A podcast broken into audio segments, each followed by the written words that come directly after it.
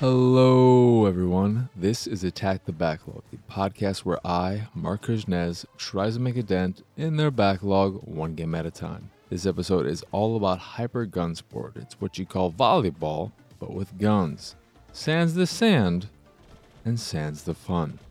You may be asking yourself, how the hell did you end up on Hyper Gunsport? I've never heard of the game. I, too, never heard of it until I asked my Xbox to surprise me, and surprise me it did. What appeared in front of me was the game card for Hyper Gunsport, a 2D volleyball game set in a cyberpunk world for either 1v1 or 2v2 play, with mostly beautiful pixel art and guns instead of hands, which isn't to say you have guns for hands, but that you shoot balls instead of smacking them. That's it. It's incredibly simple and it sounds like it should be fun for a night or two, if not more. But thanks to loose controls and a limited selection of modes, it was nothing but a borderline excruciating bore. Quote the Hayley, Paramore, Paramore.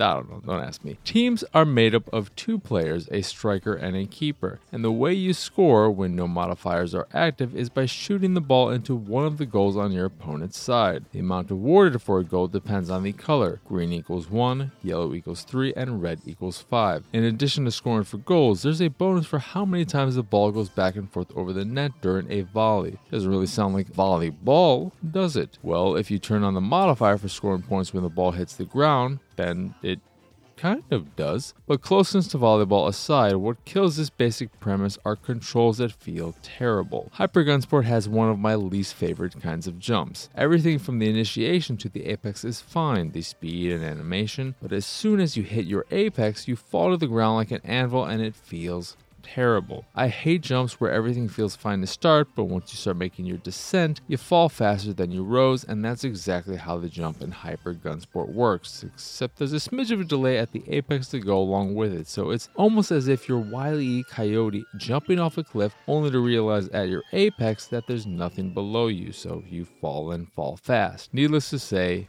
it doesn't feel good. Not to be outdone, the shooting also feels terrible, especially when playing as a striker. Just to get out of the way, the other position, the keeper, is simple and straightforward. Think of them as a goalie, except they're stationary. All you can do as a keeper is fire your gun from the back of your area. You can't move, can't jump, and your only advantage over the striker is the ability to shoot a few more times before needing to reload your gun. The keeper may sound boring, but thanks to a dumbing down of the mechanics, it's significantly more fun playing as a keeper than a striker.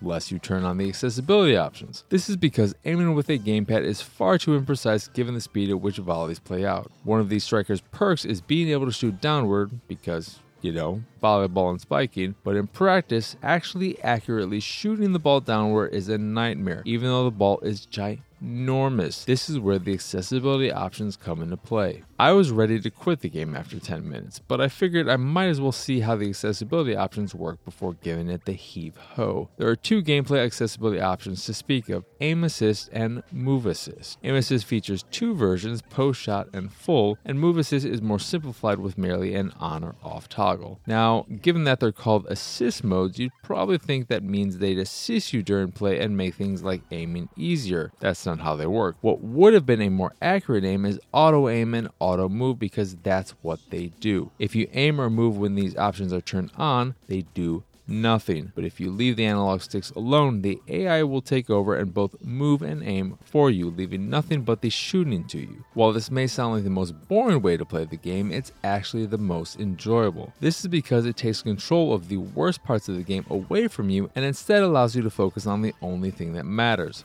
shooting, turning the game into more of a timing based experience, and it's all the better for it. Does it make it a good game? No, but it does make it a playable one, and you have to give it something for that. I went in Hyper Gunsport with an open mind and even a mildly optimistic mind, but what I experienced was one of the worst arcadey future sports games I've played in a while, making it immediately apparent why I and you have never heard of this game. The basic rules are boring, and even when modifiers are added, it doesn't fare much better. In some cases, it's even worse, like when they decided to make the final match in the circuit mode an underwater match where everything feels like you're playing underwater, and it's even worse than it sounds. Despite featuring some nice art, especially the background art, and looking like it might be a good time, a good time it is not. With a limited selection of modes, just a circuit mode and a versus mode, the circuit mode being a traditional fighting game type of tournament mode, and the versus mode being a exactly what you would expect it to be. There's not much reason to keep coming back, and keep coming back I will not. And with that, I shall say my goodbyes and my good nights. So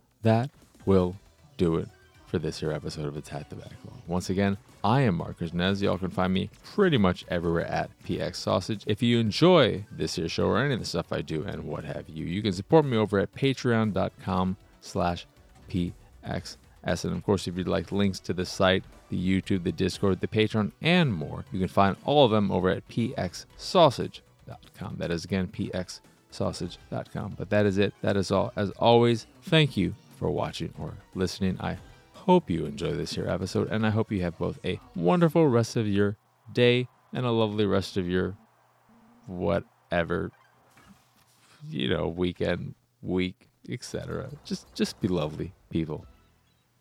All right. Adios. Arrivederci. Bye.